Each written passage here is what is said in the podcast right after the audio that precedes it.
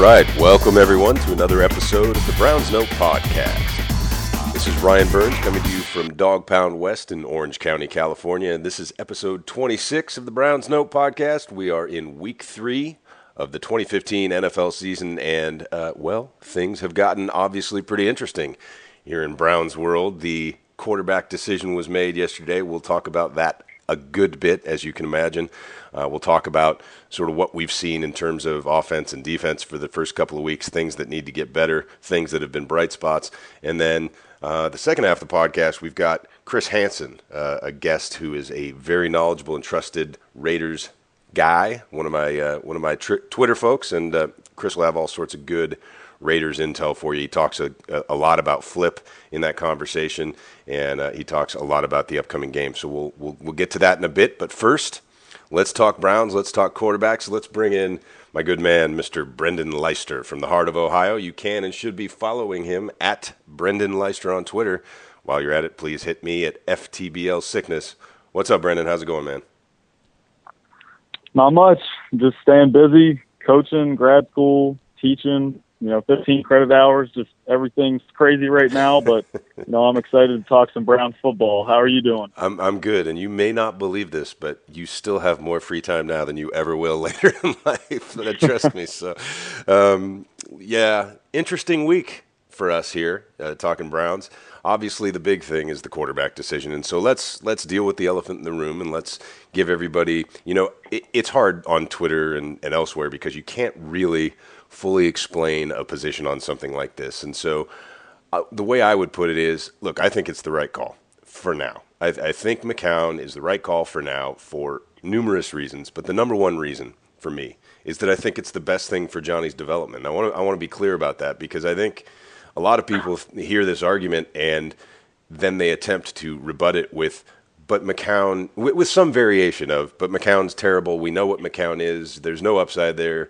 You know, he's going to turn it over just as much. We know what McCown is. What, why are we doing this? We need to see what Johnny is and all that. Okay. Well, number one, um, yes, we know what McCown is, and I concede all that stuff. He's a turnover prone, mediocre veteran. Let's just get that out of the way. Nobody is expecting a Rich Gannon MVP season from Josh McCown. Okay? Out of the way. But what I see with Johnny is a guy who is not yet ready. He's a guy who, on the first day of camp, Joe Thomas has told us, and this is just a couple of months ago now, on the first day of camp, a camp in which Josh McCown got all the starters reps, or the bulk of the starters reps, a camp that Johnny Manziel missed the second half of, basically, with elbow tightness. You know, uh, on the first day of that camp, Joe Thomas was stunned when Johnny was able to identify a Mike. That's like that's like taking your first step as an infant in terms of playing quarterback at the NFL level. And while I am absolutely thrilled, underline, highlight, bold that, thrilled with the progress we're seeing from Manziel so far, to me, he still looks like a guy who doesn't quite know enough. He's, he's on the right track. There's just no question about that. The difference is night and day between last year and this year. But I see a guy whose fundamental knowledge base is not yet sufficient to last anywhere longer than a game or two as basically a backup quarterback. And I think, I honestly believe that given a couple more months on the trajectory he's currently on, I think that's going to change. I think there's a good chance he's going to be the better quarterback by the end of the season. I don't know that. Nobody knows that. But I, am not taking this move. And, and if I watched Pettine's comments and heard them correctly, I, I thought he was complimentary and, and encouraging about Manziel. So I'm not taking this as we don't think Johnny can ever be the guy. I'm not taking this as we're not going to see Johnny again this year. In fact, I'll be stunned if we don't see him a good bit. And so to me, this isn't one of those panic things, but I totally understand why they're doing it. McCown goes out there the first drive of the season and does exactly what the offense is intended to do. He controls the ball for damn near a quarter with one drive, 17 plays, 90 yards against a defense that we now know is pretty damn good in the New York Jets. And Johnny went out there and didn't look overwhelmed, which is to his credit, but he sure as hell didn't move the football. And this week he didn't move it either. They, they made two big plays on the bombs to Benjamin, and other than that, the offense was pretty damn stagnant. And they had to get really conservative at times. And when they weren't conservative, when they were trying to protect the lead, he was putting the ball on the ground. And so while I am sympathetic to and persuaded by the argument that Manziel is going to learn more, faster, or whatever by being on the field than not, I simply disagree with it. I, think it's a reasonable, valid argument. I'm not here to tell anybody that they're absolutely wrong. I disagree with it in his case. I think he needs a little more seasoning. Um, but I'm encouraged by what I see. So that's where I'm at. I probably will have a few more additional comments. I'm sure I forgot to say something uh, that will deal with any of these questions. But the whole wait, it, the, yeah, the whole see what we've got thing, you don't do that week three with a team full of guys and a whole plan that you've spent the entire offseason fostering. You don't just ditch that plan because of a couple of exciting, fairly random and unrepeatable long touchdowns. So that's where I'm at. Your thoughts?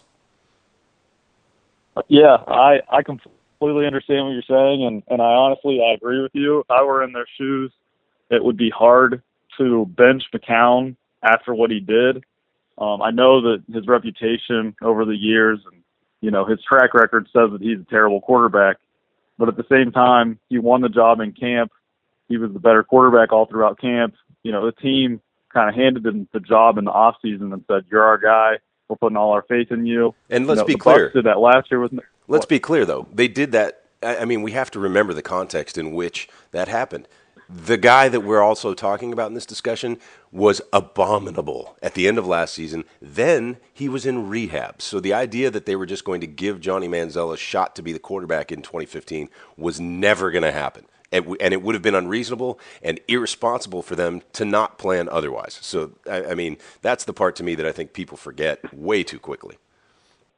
Yeah, and and another key fact in this all that you know we've talked about before, and a lot of people keep ignoring is you know the Bucs kind of handed McCown the keys last year, but then you know that team was awful. They had no offensive line, no defense. Their offensive Tedford, coordinator like, got sick and, or yeah, something. He got sick. Yeah, yeah. like yeah. So like there was no support for him there.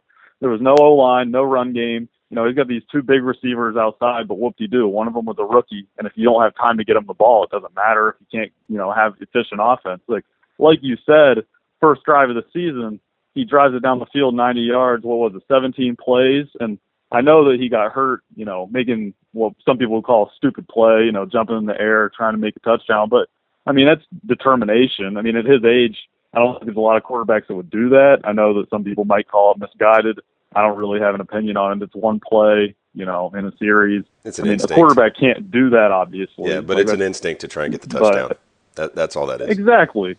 You can't coach that out of a guy necessarily. I mean, you can tell him to take care of himself, but when he sees touchdown he runs, I mean, that's what a guy's going to do. Um, but you know, he didn't do anything to lose the starting job. He ha- he wasn't turning the ball over. I mean, yeah, he fumbled on that play. He got obliterated, but he drove the team down the field. He was efficient.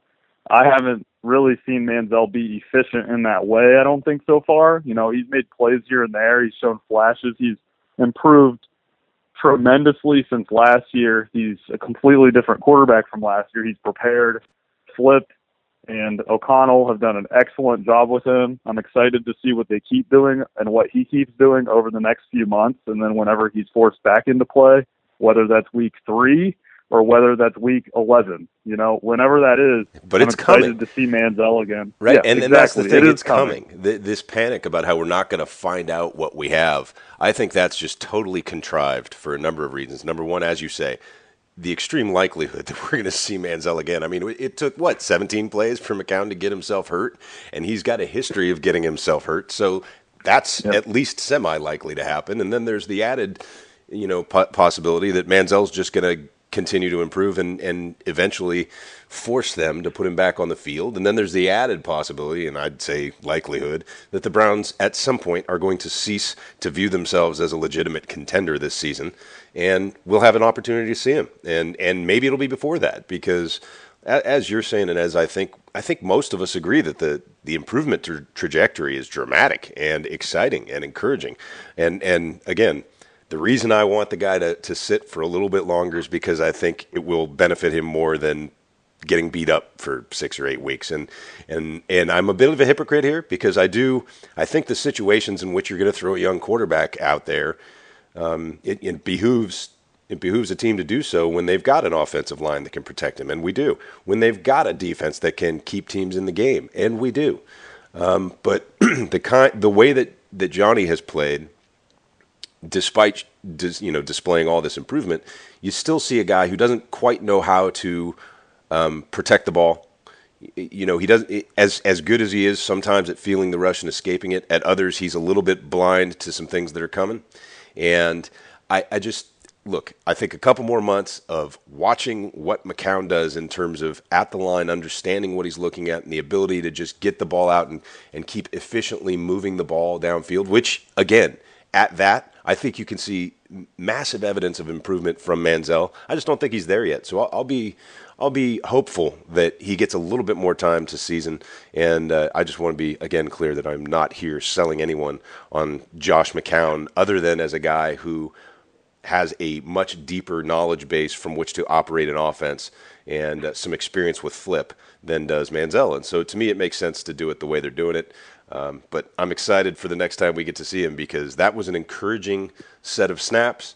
Uh, what I learned about Manziel is that the questions about whether his athleticism and playmaking ability will work at the NFL, to me, I, that that's over. You can't even question it anymore.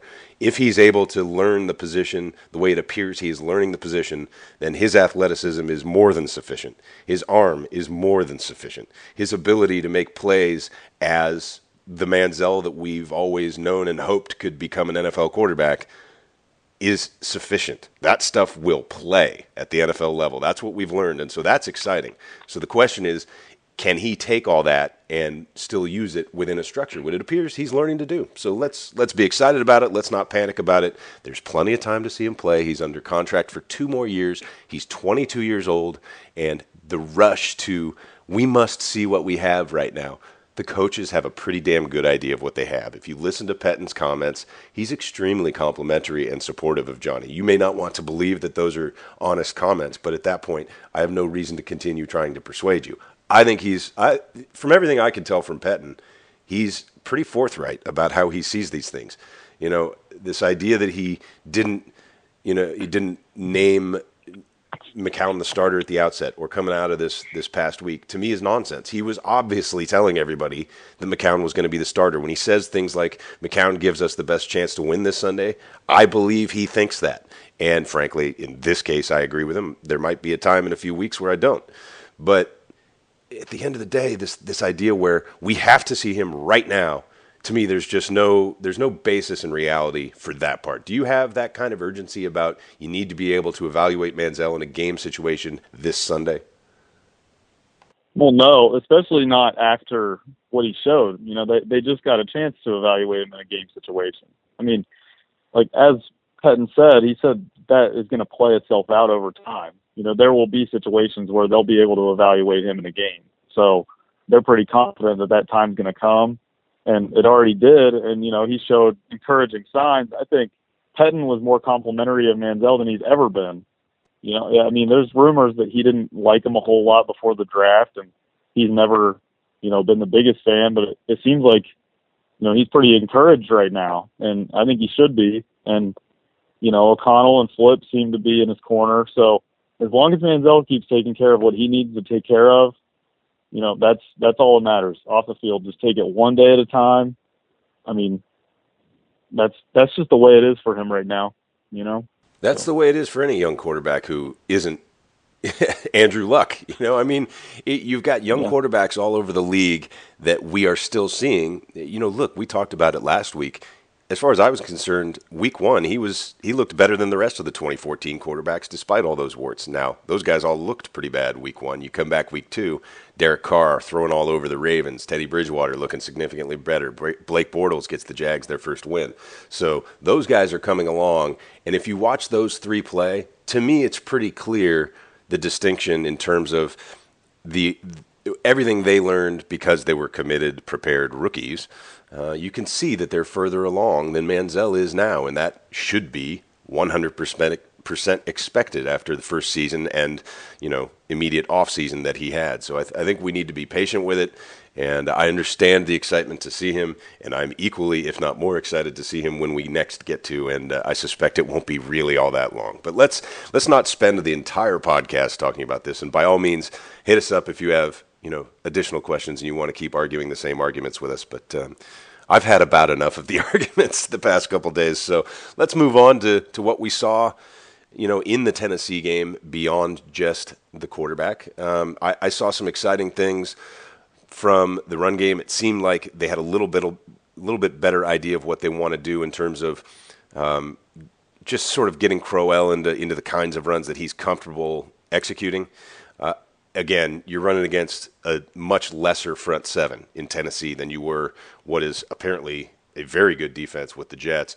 So let's talk about the offense. I mean, they obviously were not in the mood to throw it all over the field. They were protecting Manziel. They were protecting a lead, um, which was nice. I enjoy protecting a lead, and so they they're obviously in the third quarter there. They get a little bit predictable, a little bit conservative, and frankly, I had no problem with any of that. You've got a young quarterback you're trying to make sure doesn't screw up the game.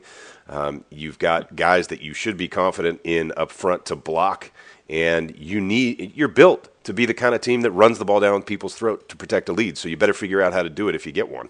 And so I, I understood completely what they were doing. I don't have any criticism for it, and it, they won the game by two touchdowns. So to me, that's one of those complaints that I just I fail to understand.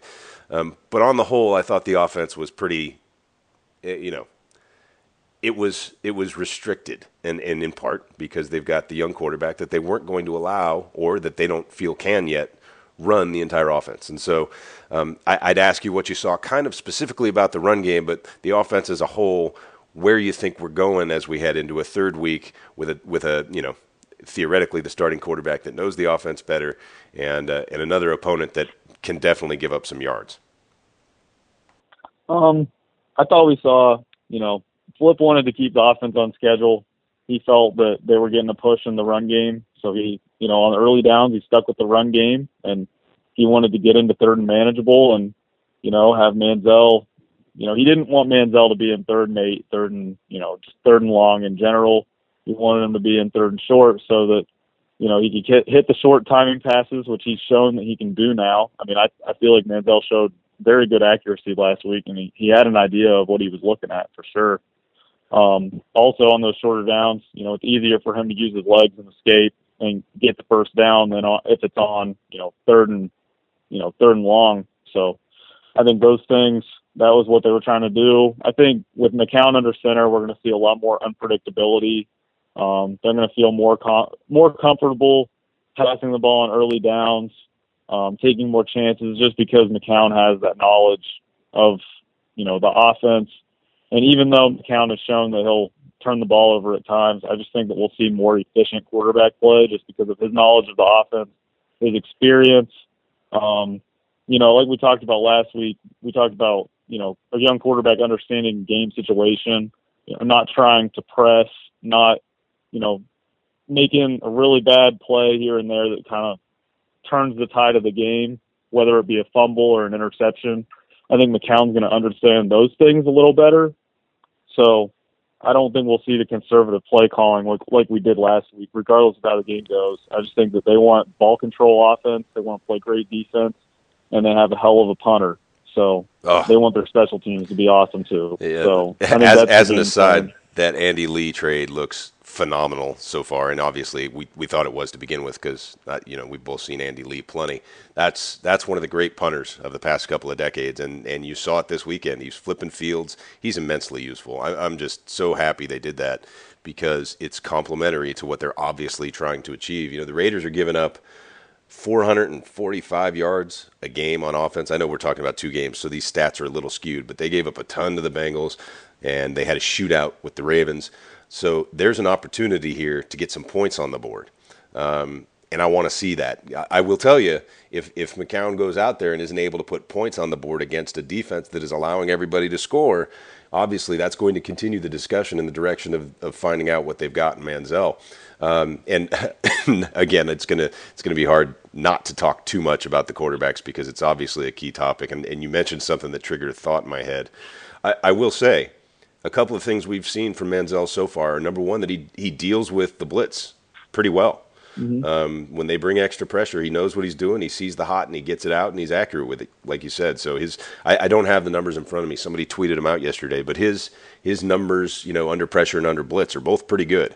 And then the other thing is, what we're seeing with him is more. There are still occasions where he's bailing a little early and he's going to take off, but I, I think he's using his legs really judiciously. He's not trying to just you know first read and run. That is not happening, and I'm I'm really encouraged by that. There were a couple of plays this week where he drifted out to the right and just made you know relatively short, efficient completions, but they were they were NFL plays. You know what I mean? He he he got slightly mm-hmm. out of the pocket and found the guy down. You know, made first first downs out of it and I, am just really encouraged by by the fact that we're seeing him keep his eyes downfield, look for plays, and and of course the one thing we know Johnny will do is look way downfield. Like that's that's always something he's looking to do is score big. So I, I appreciate that he'll pull the trigger on that stuff, and and the more he can use his legs judiciously, he'll be able to find plays like that. But um, what what we're seeing in the run game, what what do you when you when you look at the way they used Crow and and Duke this past week,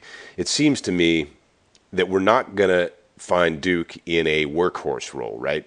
It's clear to me that they're going to use Crow to sort of take those bruising carries and to and to use those early down carries and and while they think Duke can do damage as a running back, it, it does seem to me that they're they're using him as more of a, a change of pace, a specific threat package kind of guy. Is that is that reasonable?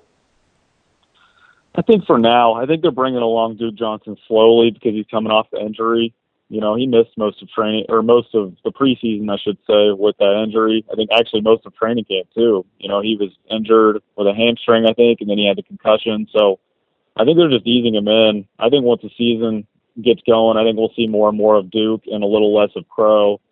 Um, but if they run the ball like they did on Sunday consistently, I think teams will have a hard time stopping the stopping the team as a whole just because of the defense that they show that they're capable of playing, um, and you know the special teams as well. But um, I think that you know Crow is going to carry the ball mostly on the early downs, especially right now as they bring Duke along slowly, and then as the season goes on, Duke's load will you know increase tremendously. I think, especially in the pass game, because I don't think up to this point I don't think we've seen Duke catch any passes. So I think that their plan is to use him a lot in the pass game, but he's going to have to continue to improve in pass protection also for them yeah. to trust him on pass downs. That's a big part of it as well. You know, when they're on when they're on third down, they're not going to use Duke as much unless they can trust him in, pra- in pass protection. So right.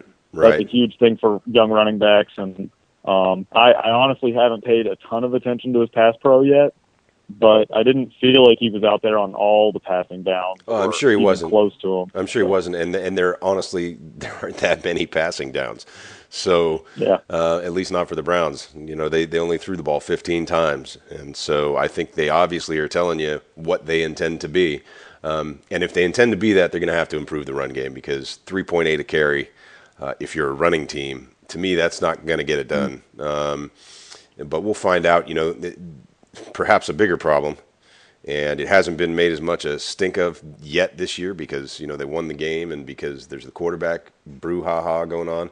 But I think we have to be deeply concerned yet again about the run defense. They're giving up 160 yards a game. And while I would grant that in this past game, um, as Pettine said in his post-game remarks, look, we were willing to give up some ground yards for clock there, and I get that. In the second half, they're protecting the lead. They're gonna they're gonna let the opponent run when you have a three point when you have a three touchdown lead, by all means, you know get your get your yards you know five at a time running against us, and we'll just make sure you're not going to score quickly enough to catch up.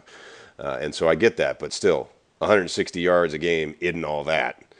And and there have been more than enough plays already that cause concern that we're seeing some of those same things that we've seen over and over from the Browns' defensive side of the ball.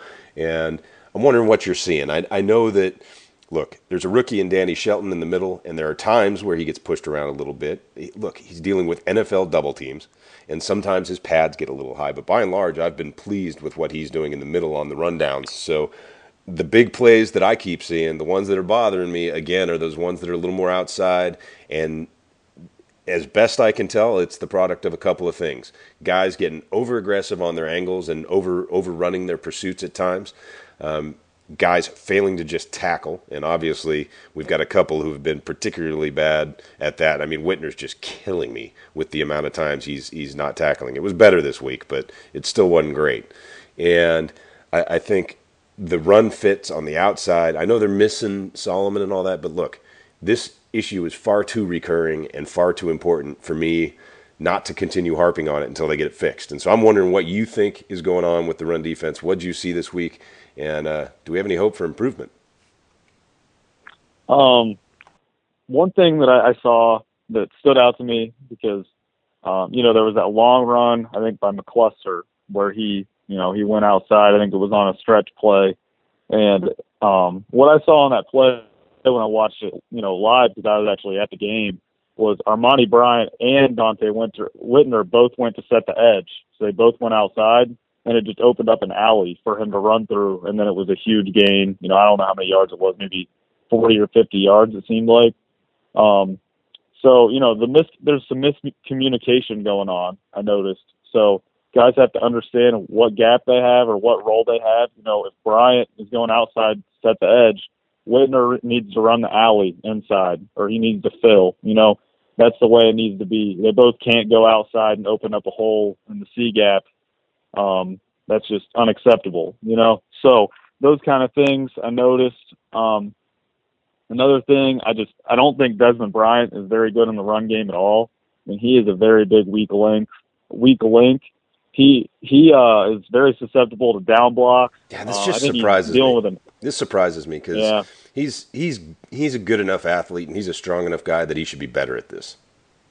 Yeah, he he just he has trouble dealing with down blocks. It looked to me like I saw one play where he got driven five yards off the ball. I mean, he was like he was engaged at the center. He came off the snap okay, and then the guard down block, and he just got obliterated. Like he got pushed back five yards, and then they gained about eight or nine or ten just, just because he couldn't control the gap.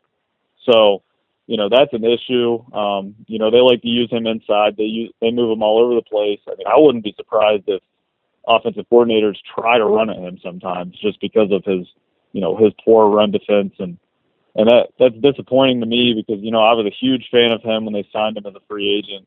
Um, I wrote a big film breakdown on draft Browns back then when they dra- when they signed him because I was so excited. Um, you know he still brings quite a bit as a pass rusher I think for that position, but I mean, he really just, I don't think he gets it done as a run defender. And that's an issue. I think as the season goes on, I hope that we see more of John Hughes at that position because he can just, he can play anywhere on the line pretty much. And he's a much better run defender. And I mean, he's proved to be a capable pass rusher too. I think he had two sacks yeah, the other day. Hughes, is just a, Hughes is just a good player to me. You know, that's yeah, one. That's one of those guys. That's one of those guys when they drafted him that everybody didn't really even know who he was, and they were disappointed. And he's turned out to be one of their better picks from that entire regime. I thought so. Um, oh yeah, definitely. Yeah, you mentioned the sacks. Armonty Bryant had two and a half, and obviously they got oh, seven. Oh, yeah. They got seven of them against uh, the Titans. You know, to me, that's a product of a couple of things. The Titans' O line is is not great. It was also banged up in this game. It lost Warmack during the game, etc. Um, and obviously, whatever Pettine and O'Neil were doing in terms of uh, disguising coverages was working because Mariota looked confused. He looked tentative. He did not look ready to throw the ball often. You know what I mean? He was he was holding the ball back mm-hmm. there, and and that to me is a product of not knowing what he's seeing or not being confident in what he's seeing. And so I don't know that they're going to be able to do that to all quarterbacks, but I do think they'll be able to do it to a lot of quarterbacks, and and they might be able to do it to another young quarterback this weekend in Derek Carr. Though I think Carr's got a lot more experience you know, understanding, um, you know, pro defenses and that sort of thing. Obviously, he's been watching film with a pro quarterback since he was a child. So, um, I, I, actually, I'm a bigger fan of Mariota than, than I am of Carr, but I do think Carr, for the moment, is is more equipped to deal with that particular problem. I guess is the way I would put it. So, I'm I'm curious to see how they attack the Raiders. I mean, we've got a team coming in that is decidedly improved from the Raider team that the Browns beat last year uh, in Cleveland. A, a, repeat trip to Cleveland, but I think you're getting a different team. You talk about the weapons around this guy, and I do talk about this with Chris Hansen in that conversation that I had with him. So stick around for that. He'll tell you all about the weapons that are coming. I mean, you know about the big ones. Amari Cooper obviously is a big deal. They've got Crabtree on the outside, who's looked really good these first couple games.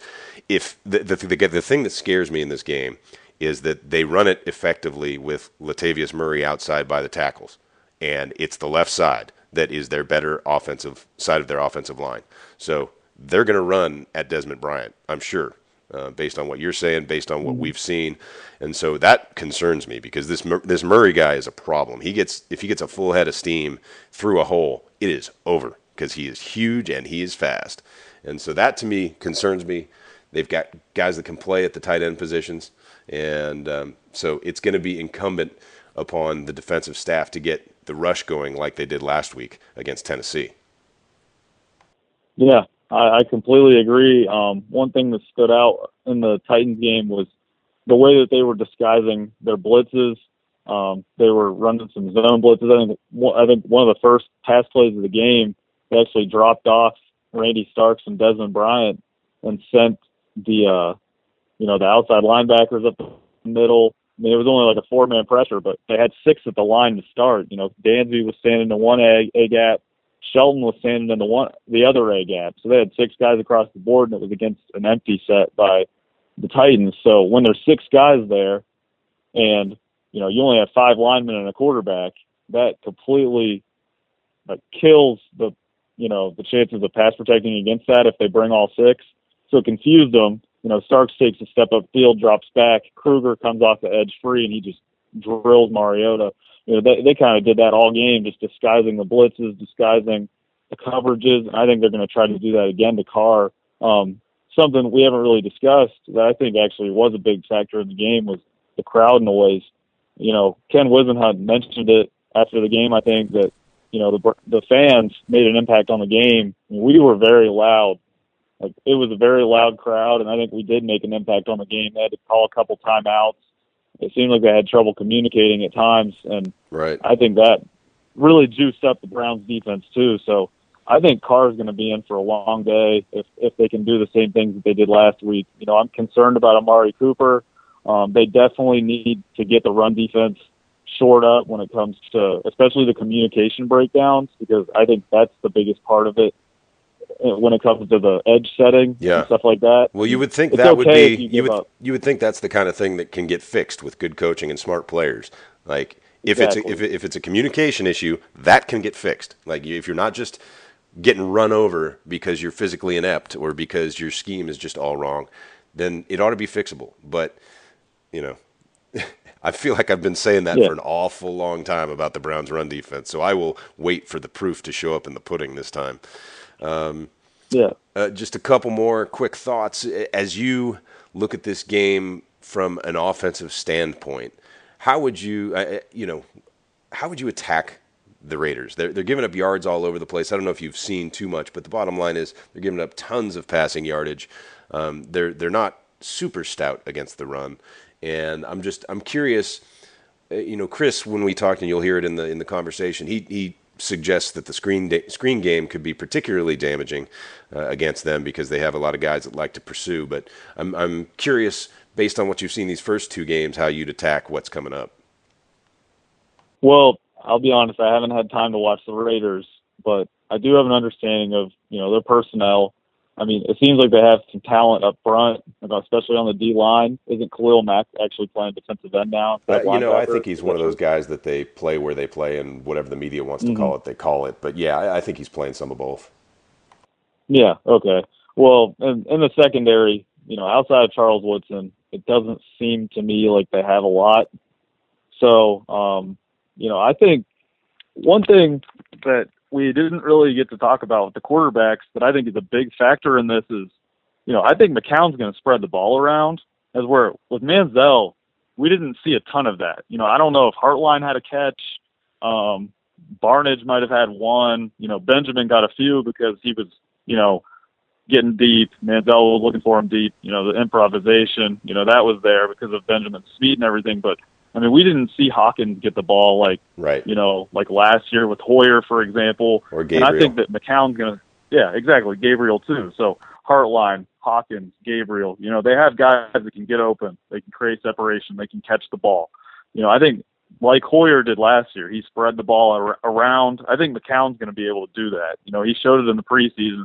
You know, Hartline was a big playmaker in the preseason. Then they come out the first two games, and he hasn't really done a lot. I think partly because McCown hasn't been out there. So I think that's one thing that's going to help them is, you know, the Raiders won't really know what to expect partly in the pass game, I think, because there was only one drive with the ball. yeah. The there's no there's not I mean, enough film did- on it to make decisions, no doubt.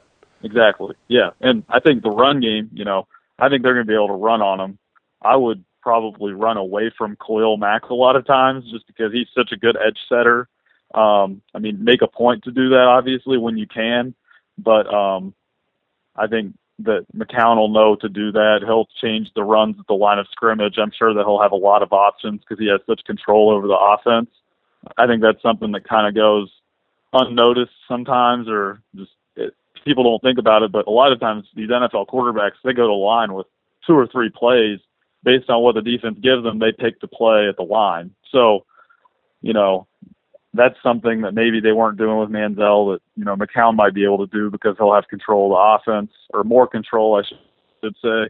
So I'm really interested to see that. I think they should be able to run on them. Um, as you know, Chris mentioned with the screen game, you know, this might be a good week to get Duke Johnson some catches.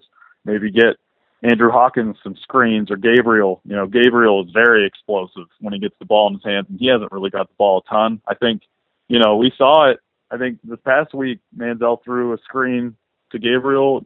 I don't know if it was this week or week one, but, but you know, he only gained like a yard on it, or he might have lost a few, but he could have lost ten. And he's just so fast and quick that he, you know, outrun the whole defense across the field. So, um, I mean, we've seen the playmakers that they have, and I think they'll do a better job of spreading the ball around this week. So I feel good about the Browns' chances. There we go. Uh, all right, so what I'm going to do here is put in the conversation with Chris Hansen, who will talk about the Raiders.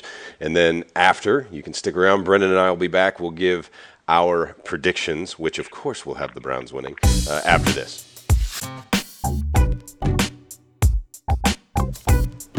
All right, we are pleased to be joined now on the Browns Note podcast by my friend Christopher Hansen, or Chris as we know him, and you can follow him on Twitter at Chris Hansen NFL. He is not the guy you have seen at times asking child predators to take a seat, but they do share a similar name. Nor is he the owner of the soon-to-be, hopefully, Su- Seattle SuperSonics, um, but maybe someday he'll own the Oakland Raiders. He's a staff writer at thesportsdaily.com. He's the owner of RaidersBlog.com, which I think, Chris, is where I originally found you. And he's also a contributor at Forbes. Chris, how's it going tonight, man?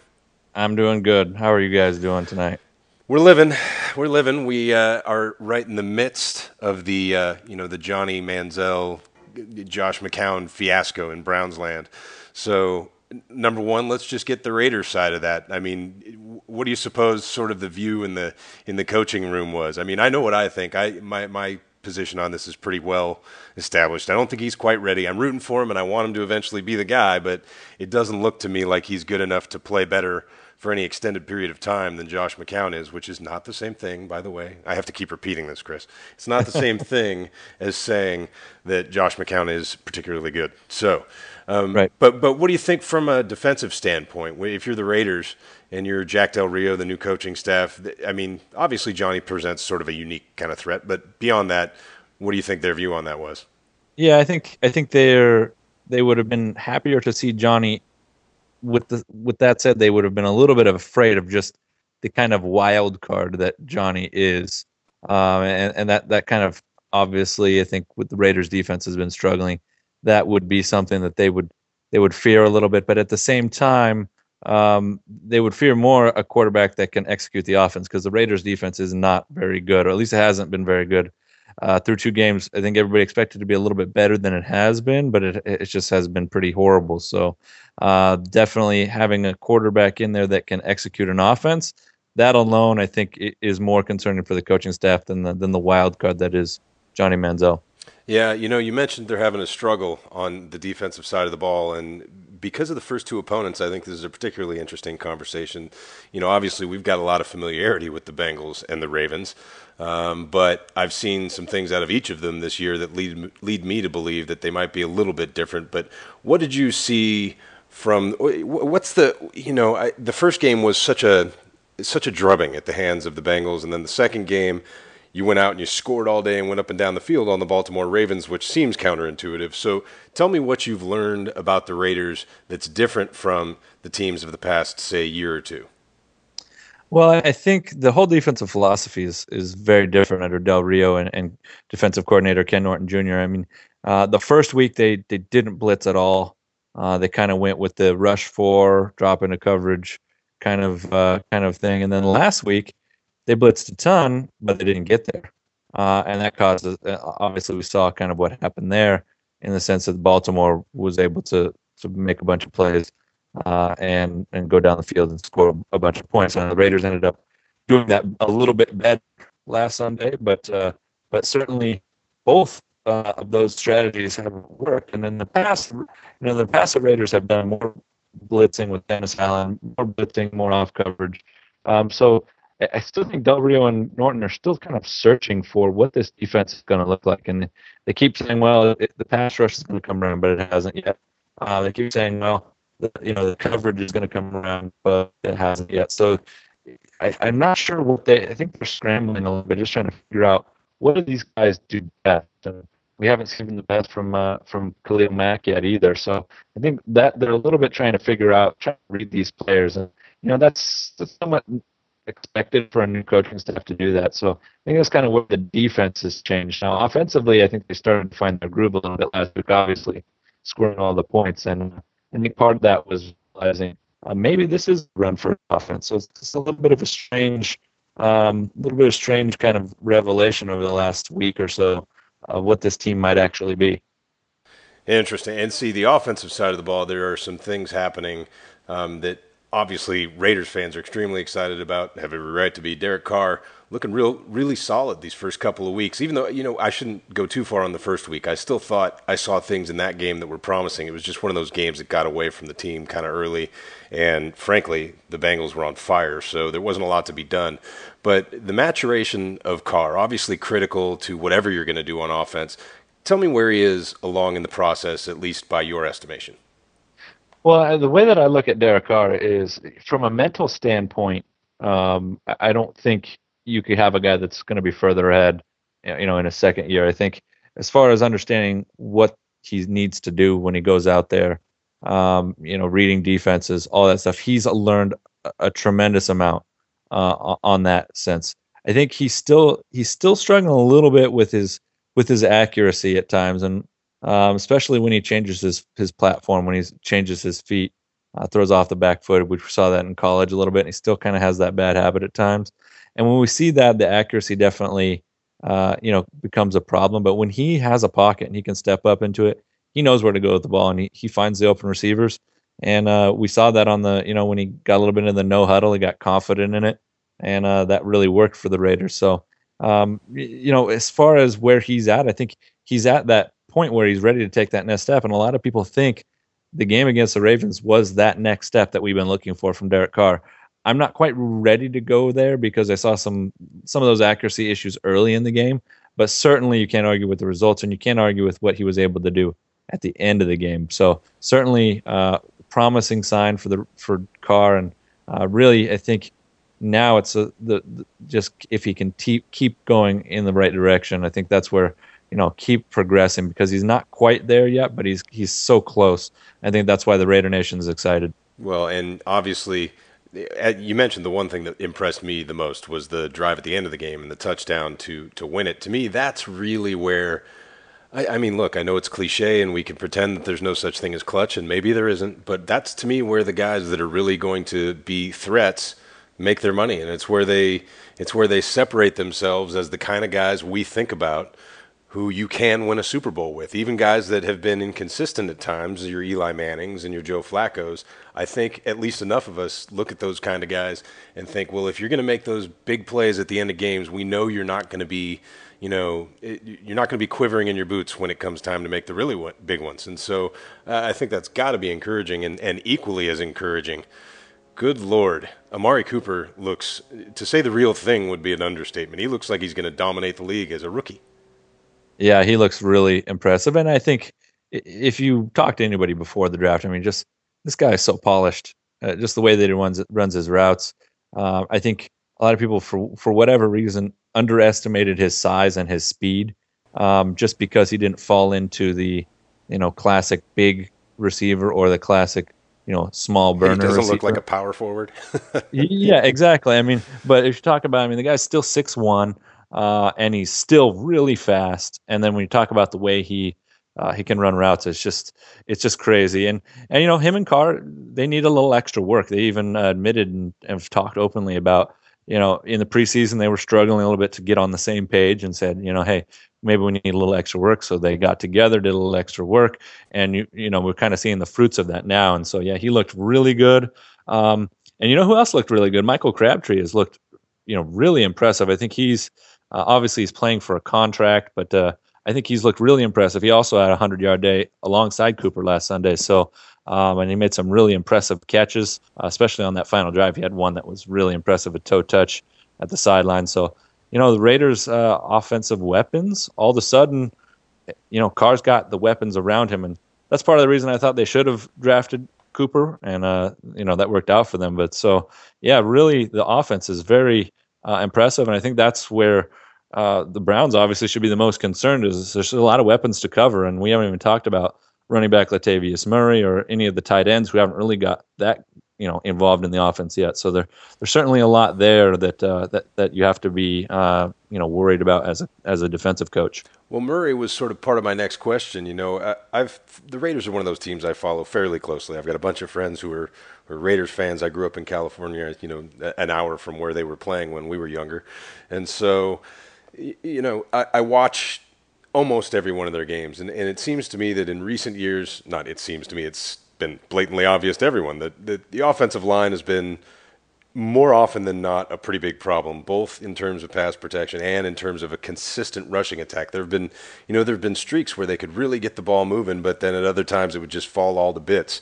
And I'm kind of wondering how, you know, it's the run game is really the question, but the offensive line as a whole, how's that all looking in the first two games? You know, it's been a, it's a little hit and miss. I mean, obviously the first game they got blown out, and so just on some level the the offensive line struggled a little bit, um, eh, particularly the right side, which is J'Marcus Webb at right right guard and Austin Howard at right tackles. Particularly those two guys really struggled against the Bengals, and and you know th- eh, that's what you would expect from this line. Uh, those two guys are kind of the weaker the weaker weaker of the of the players, but I think they both rebound pretty well uh, in week two, especially Austin Howard. I think he rebounded really well. Um, and so you you look at the offensive line, but if you look at the left side, Donald Penn, uh, Gabe Jackson, and uh, and Rodney Hudson, I think that's really the strength um, of the line. And uh, you know who had a really impressive game was Jackson last week. I mean, he was just mowing people down in the run game. Uh, so I think you you talk about, and the Raiders are very excited about him, by the way. And uh, and so you talk about the offensive line as a whole. I think you know still some some weaknesses, but certainly a more solid one through five than they've had uh, in in the past you know several years. So I think that in itself is that helps Carr, that helps Latavius Murray, and um, you know as those guys you know grow together, Mike Tice will you know, try to mold those guys, and he does a pretty good job. I mean, he's one of the most respected offensive line coaches around. So I think the Raiders have to feel a little bit good about uh, about the offensive line, but the running game hasn't quite gotten going yet. So I think that's maybe something we might see this week. Uh, especially considering well, if it doesn't get going this week, y'all are in trouble. Yeah, yeah, because Browns haven't exactly been stopping the run. So uh, certainly something we could definitely see them shift to a little bit more this week. Uh, where last week they were one of the most pass happy teams. They might kind of shift it around a little bit this week. I, am just telling you, I'd be sending Latavius Murray outside off tackle, probably more to the right if I had my druthers. But if you're the left side of your line is the stronger side, that's where I'd go. And honestly, you're gonna with that guy. He's gonna. He's. I'm scared to death of Latavius Murray in this game because he hits that hole and it's over. You need to get him before he's moving and um, they've not been real adept at that so far. So that that'll be interesting to watch. I agree. Before we switch over, um, you mentioned there are a couple of tight ends that I think are pretty good. I've always been a huge Marcel Reece fan, but is there one of those guys you think might particularly be uh, sort of a wild card this weekend that we ought to keep an eye on? Yeah, I think Clive Walford is the guy that the rookie um, that you probably should keep an eye on. He's yeah, he's been working his way back into the into the rotation just because he missed some time with an injury in preseason, and and so he's just kind of still working his way, trying to get acclimated into the offense. But his role keeps growing. He's a big target, kind of red zone weapon, third down weapon that uh, that Carr hasn't quite had, and and that has been a little bit of a, a struggle at times for him. So that's kind of why they brought him in. So I would look for him to be a little bit of a wild card, a guy that they work in a little bit more this week. Interesting. See, I like both those guys, and, and I think, uh, man, they're dangerous, and, and we have definitely struggled. Dansby's done a good job, um, and and it's been kind of hit or miss with the other guys. But I'm I'm excited to see how the how the defense kind of molds to your attack because there are a bunch of guys to deal with, like you're saying, and it's it's nice to say that you have and to have confidence in a guy like Joe Haden to just line up and quote unquote shut down an Amari Cooper who ought to be uh, having troubles with Joe Haden, but we'll see what happens. And uh, a guy like Crabtree, who I think is actually probably a pretty good matchup for Haden. So I'll, I'll, be curious to see how they do it. And then, like I say, they need to mind the middle in the rest of the pass game, and then and then do their best to keep Murray from getting a full head of steam around the tackle. But before we talk about the defensive side of the ball, I would be remiss if I didn't ask you about Flip a little bit. Coach John DeFilippo, who was the, uh, I believe he was the quarterbacks coach. Is that right in Oakland last year? Yes, he was. Yeah, and and previous to that as well. But yeah, yes, for a while, year, yeah. right? Yeah. And, and so, I guess my question first is sort of philosophical. What in the time that you know you work closely with the team and, or closely enough that, that you have an idea what these guys are like, what makes them tick. What are the things that stood out to you? I guess is what I would ask, both in terms of philosophy and temperament uh, from Flip. Well, one of the things about Flip is he's he's just an intelligent guy. Um, you know, you, you you'd see coaches, and, and let's be honest, not all of them come off that way. Uh, but Flip definitely come came off that way, and and um, when you talked football with him, um, he didn't give you answers that you know were dumbed down. He he would talk football with you, and I think that's one of the things I really enjoyed about about Flip. But I think philosophically, if you talk about things philosophically with Flip, um, he's one of the coaches that likes to give his quarterback, uh, let his quarterback do as much as possible at the line of scrimmage, so that way they can be, you know, as adjusting to the defense as possible. So uh, that was a philosophical thing that we went through uh, last year with him and kind of talked to him a little bit about it because the Raiders had brought in Matt Schaub, who had spent all those years with Gary Kubiak, and if we know what's going on in Denver right now, uh, there's not so much of uh, the Peyton Manning offensive uh, antics at the line of scrimmage. So part of that is Kubiak doesn't believe in that. He believes kind of call the play, check to a couple other different things. Yeah, but run your um, motion um, and then throw the pass, right? Exactly. Yes, exactly. So yeah, so Flip is a guy that's gonna he's gonna say, okay, you know, you know, you know the offense. If the defense goes out, comes out there and shows you a completely different look, and you know that what we've called is not something good, get out of it. Get into something that's going to be good. And so he trusts his quarterback. He trusts his, and I think that, uh, and we've talked, we've already talked a little bit about the Manziel and and McCown thing, but that's a lot philosophically. He he trusts the quarterback. He tries to get the quarterback to, you know, make those adjustments. So until he's fully comfortable that Johnny can do that, um, that's part of the reason that it's going to be McCown, just because philosophically he's, he's wants that guy to be an intelligent guy at the line of scrimmage and make those adjustments. And and frankly, you know, make him look good is what he the way he would say it. Um, because you know we've all seen play calls and you're just like, what happened there? Well, some of that is his coaches philosophically don't agree in adjusting. Now, sometimes the quarterback's not making those right adjustments, and that where it can go kind of can go wrong. But uh, that's his, that's what he believes in. So you're going to see that. Um, you're going to see, you know, obviously, I think you guys have already seen kind of what he he does like to he does like to run the ball. He you know, and uh, he does like to take the the deep shots occasionally. So um, you know, I think that's kind of who he is as, as far as Phyllis philosophical, but I think one of the things Browns fans, I mean, if you haven't realized it already, he's just a he's a great guy and he's a real smart football mind and, and a guy that's you know he's he's gonna he's gonna get it out of guys too. You, I I didn't talk to anybody who didn't like Coach Flip. So, well, I'll tell you, I've been uh, you know it's it's been a fun day since today was quarterback announcement day on Browns Twitter, and so you know, it, it's fascinating to watch people talk about how the coaching staff is so stupid and how the progress for Manziel is so impressive, all in the same breath. And it's like, okay, well, are we not giving any of the credit for that to the coaching staff that is right. apparently so stupid? So I'll just tell you, I've, I've been immensely impressed immediately with Flip. Um, O'Neil, I've got my questions about. I think he's a young guy. You know, he's the defensive coordinator that, that Pettine brought with him from um, from Buffalo. But I, I, I, really like Pettine. I really like Flip, and I I like O'Neil. I just I see too much inconsistency on that side of the ball, given the talent that I think they have, and so I just I'm I'm looking for improvement, and I'm not I'm not quite as impatient as I used to be. So frankly, I'm not in that this is the rush year phase, but it, you know, it seems to me that there are some parallels there with what I hear a lot from not only my friends who are Raiders fans, but obviously I've got a timeline full of Raiders fans as well, and I'm kind of curious everything I'm seeing when I watch these first two games, even, and this includes what was not the prettiest of, of openers against the Bengals, but I see a team that's obviously substantially better and more talented um, in the Raiders. And even though there is a little bit of age as they've attempted to do that rebuilding process, to me, I don't really have a problem with how they've done it because it hasn't, you know, it hasn't, as best I can tell, hamstrung any kind of salary efforts and all that. What is your assessment of sort of the state of the franchise given the whole McKenzie era, the new switch to Del Rio? I mean, it seems like most of the Raiders fans I know are optimistic about all this, um, but nobody was particularly excited about Del Rio, and I haven't heard too many too many people really getting excited over the past couple years about McKenzie. So how did we get to a place where all of a sudden we might think we're onto something?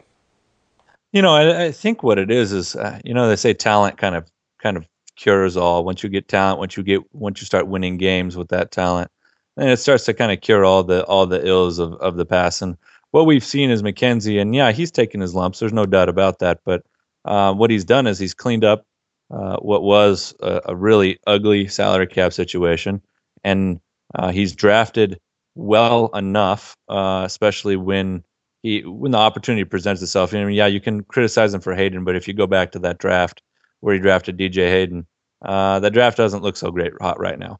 Um, there just wasn't a lot of good guys at the top. So, um, and you know, and he's he's still starting too. I mean, you, you gotta you gotta they're still giving him that opportunity. But so you go through this whole progression, and you know they got Mack and they got Cooper.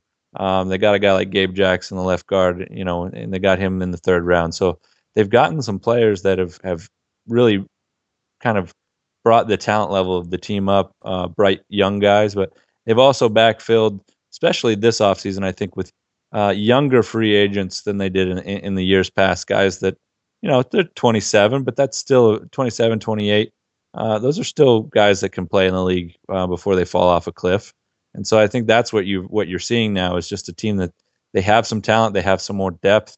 Uh, the young guys aren't pushed to play so early that they're they're in a bad position. So when you talk about all those things, I think that's a, a big part of it. And then you talk about Del Rio, you know, the culture of the locker room is important. So I think both those kind of moves have have pushed the Raiders into a, a you know a better uh, you know state right now.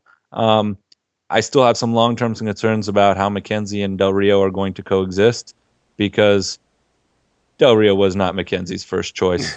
Um, but, so but one would think there'd be an improved accountability. It's sort of the way I've always thought of Del Rio. Is he's not a, he's not a cutting edge head, head coach. He's an old school head coach who believes in the very fundamental stuff. I mean, he's creative as a defensive mind. I, I don't mean to, get, to denigrate him as a schematic coach. I just mean from a you know a philosophical team building and, and team motivating perspective. He's, he's always struck me as kind of an old school guy. Yeah, he's definitely he definitely is. I mean, he's gonna he's gonna talk to the you know the veterans. Um, he's gonna listen to them. I think uh, one of the things what you know that, that didn't happen in the past, and we just that the, the veterans didn't feel like they had a voice or that the coaches were, were willing to listen to what they were saying and that for some of the team leaders that kind of that kind of rubbed them the wrong way about Dennis Allen and and that doesn't mean Dennis Allen wasn't a good football mind either but uh, you know leadership I think that position the head coach leadership's almost more important. And being a former linebacker and and having uh, you know that playing experience, and he brought in a, a, coaching staff that's rich in playing experience. You know, for the Raiders, I mean, I'm not saying that's always a good thing or or or it's a necessary thing, but for the Raiders and where they were at with all the young players and a culture uh, of losing, I think they needed that. I think that's where Del, Del Rio is really having success, turning things around, is just uh, creating the culture where okay, this is not a team that, that, that, we're not we're changing things, and we've heard that a lot in Raider Nation, but he's actually doing it. So I think that's where it really changes changes things. But I just I do have some concerns is anytime the GM and the head coach are somewhat hired, you know, separately and not together, it gets a little bit interesting, uh, you know, long term. But uh, you know, hey, winning sometimes uh, cures those things, like I said. So we'll see how it goes. Yep, yep, interesting. Okay, let's real talk real quickly talk a little uh, defense. You know, I've got a couple of player specific questions from some Twitter fans. I won't call them fans because they're just people who correspond with us. Um, here we go. TJ Carrie is definitely going to take one to the house this weekend to confuse me, right? This is an Ohio Bobcat asking about uh, asking about TJ Carrie, who is the guy that, at least as I understand it, is um, what most Raiders fans consider their their best corner. Is that fair at this point? Uh, yeah, I think that's fair. I mean, I think right now, uh, that's that's his role. He's one of the starting two guys outside, um, and, and he's the guy that oftentimes will kind of rotate down into the slot. Sometimes, you know, the Raiders do different things there. Sometimes Woodson will be there, or something like that. But he's the guy that they trust to do a lot of different things. Um, so yeah, he's the number one guy, and uh, he's he's played really well. I mean, if go back to last year and this year, he's played really well. He had a little bit of a, a down game last week. He had a couple coverage lapses, but overall, he's been a really solid corner for the Raiders so far, and they they've been really happy with him. And do they play it where they shadow him, or do they just keep him on a side? No, the the Raiders typically keep their guys on a side. Although I noticed last week, um, I noticed last week they started to do a little shadowing with Carrie um, when Steve Smith was uh, going all over, going crazy. Yeah, so they, they Steve will do that to people. yeah, he will, and he did it last week. But so they, you know, typically it's going to be a side, but uh, but this coaching staff has shown that they will adjust a little bit. Um, you know, they didn't blitz the first week; they blitzed a lot last week, so they're gonna they're trying to figure out these players a little bit. Uh, but they will kind of make adjustments at the at the half, especially if they see something not quite going going the way that they hoped. And I've got another question here about Khalil Mack, who apparently someone doesn't see the Khalil Mack hype. I will tell you that I see the Khalil Mack hype. Um, loved him coming out of Buffalo. Loved his performance last year as a rookie. Um, to me, looked like a guy who was on the superstar trajectory, and uh, it seemed like there were plenty of people who agreed with that. What have you seen so far from Khalil Mack? You know, I think Mack has he's kind of had this quiet start a little bit. That doesn't mean he hasn't been making an impact, but and then the biggest thing, if you're not sold on Mack, it's just you're not sold on him as a pass rusher. Um, it's not that you're not sold on him as a good player because if you watch him, I don't think anybody could say right. that. Anybody watches him sees he's he's he's a good He's going to be a really good player. Um, I think where you you can see glimpses of that stardom as a pass rusher, but you know he's had a little bit of a a struggle getting to the quarterback, and you know we you talk a lot about pass rushers, and yeah, there's some of these speed rushers that can get to the get to the quarterback really quick. But the other guys, it's all about you know their moves and setting it up, and uh, you sometimes the back end a little bit, forcing the quarterback to hold the ball a little longer. So there's a lot of factors that go into him not getting sacks. I think he'll be fine.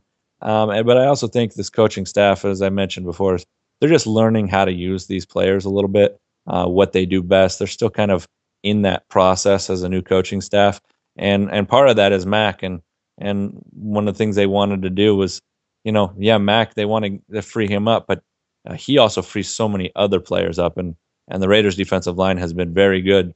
Um, even even in the first game, they were pretty solid. So, um, you know, I think he's really helped Dan Williams.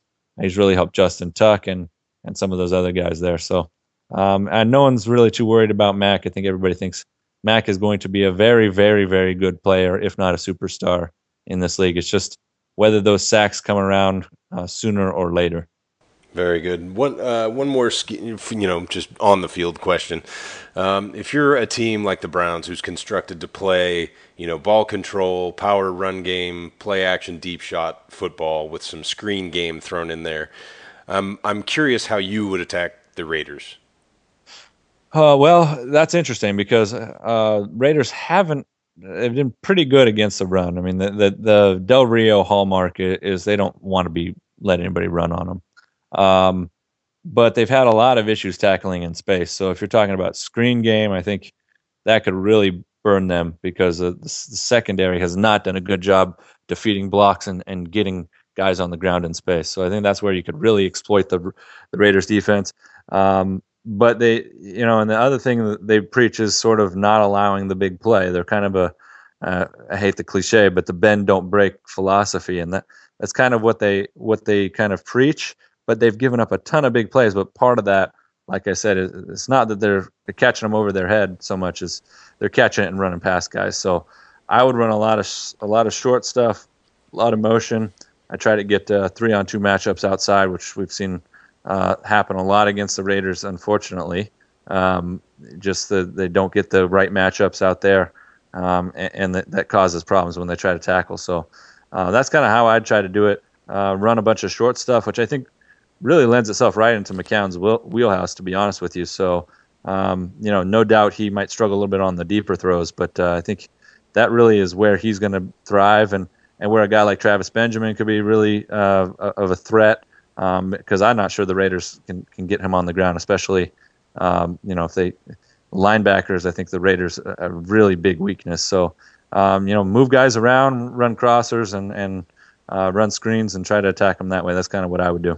Yep, the short stuff is definitely the way they looked inclined against the Jets when they were running McCown out there, and, and some of those things you talked about with respect to uh, to flip you know, having a lot of trust in his quarterback to make the right reads and the and the, and the right checks and adjustments at the line. That was really on display in that first drive. I mean, 17 plays and 90 yards, and you're thinking, okay, they've got an idea of what they're doing here against this defense in terms of rhythm, in terms of ball control, and uh, and it was promising. So I'm at least hopeful that we'll see some more of that. I would hope that against a defense that's been a little less stingy than the Jets, they'd take a few more shots, um, and uh, it'll be interesting to see kind of which of both of these teams shows up, right? Because both teams have had a less than ideal performance, and then both teams have had a pretty darn good performance. So I'm I'm ready to let you go with one final caveat. I got to at least ask you how you're feeling. You don't have to give me a total score prediction or whatever, but as you head into this thing, what do you expect to see coming out of it? Oh man, well, you know, given that we've seen a good game and a bad game from kind of both teams. Um, uh, and kind of the way that these teams are built, I you know I expect a close ball game. I, I don't think either team is going to be able to run away with it by any any stretch of the imagination. But uh, you know, it's one of those things that when it's close, I always usually say a home team. Uh, usually give them a little bit of the edge. So say the Browns probably have the edge, but uh, if Carr comes out on fire again, um, they, the Raiders' offense is, is is rolling like they were last week. I think it'll be that would be really hard on the Browns. So we're gonna have to see a little bit, but uh, so I, you know, but I don't think it's gonna be a real high scoring. It'll probably be in the 20s for both teams, somewhere, somewhere in the low 20s for both teams. That's kind of what I'm what I'm thinking. Yeah, if there's a lot of scoring, I'm going to be deeply concerned that we'll be on the wrong end of it on my side of things. So I'll uh, I'll look forward to hopefully a game where both defenses show their wares. But uh, anyway, that is Chris Hansen. Everybody, you can follow him at Chris Hansen NFL. He is a staff writer at thesportsdaily.com and the owner of RaidersBlog.com. He's also a contributor at Forbes. He is a an extremely knowledgeable Raiders guy, a very friendly dude. As uh, as I was fortunate enough to meet him up at a game a couple years back, and uh, it was good having him here on the podcast. Thanks so much for joining me, Chris. Yeah, thanks, Ryan. All right, that was Chris Hansen, our old friend. Please follow him, as I said, at Chris Hansen NFL. Uh, friendly dude. He will always be there to talk football and, and Raiders with you. So, Brendan, now that we are uh, almost complete here, it is time for our official prediction segment. I'll go first this time since I keep putting you on the spot. I, I think it's going to be a, a good close football game. I'm, I'm hoping to see a little less sloppiness from the Browns, a little more consistency on offense, efficiency at the quarterback spot, as you said, because if we're not going to get efficiency and ball protection out of out of Josh McCown, then at this juncture, it's going to be hard to continue selling folks that he ought to be out there. So that's what I'm looking for. I'm looking for the D to shore up the run game stuff. I'm, I'm I love what you were saying about the home crowd. I think it was a factor this weekend. I think you have to look at some of the changes they've made in the stadium as beneficial toward keeping that noise in. So I think that's part of it.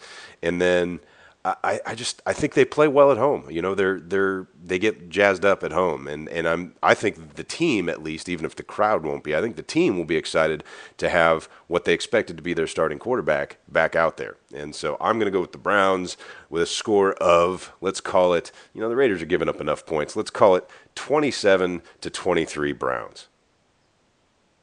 Okay, I'm going to go with 24 to 20 Browns.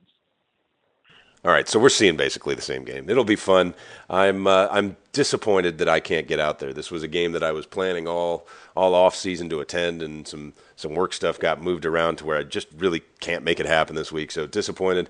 I hope everybody that goes to the game has a blast, eats their dog biscuits, and comes home with a victory. If by chance you are a SoCal Browns fan or a Browns fan coming to SoCal next weekend for uh, for the Chargers game, please hit me up on Twitter if you would at FTBL Sickness.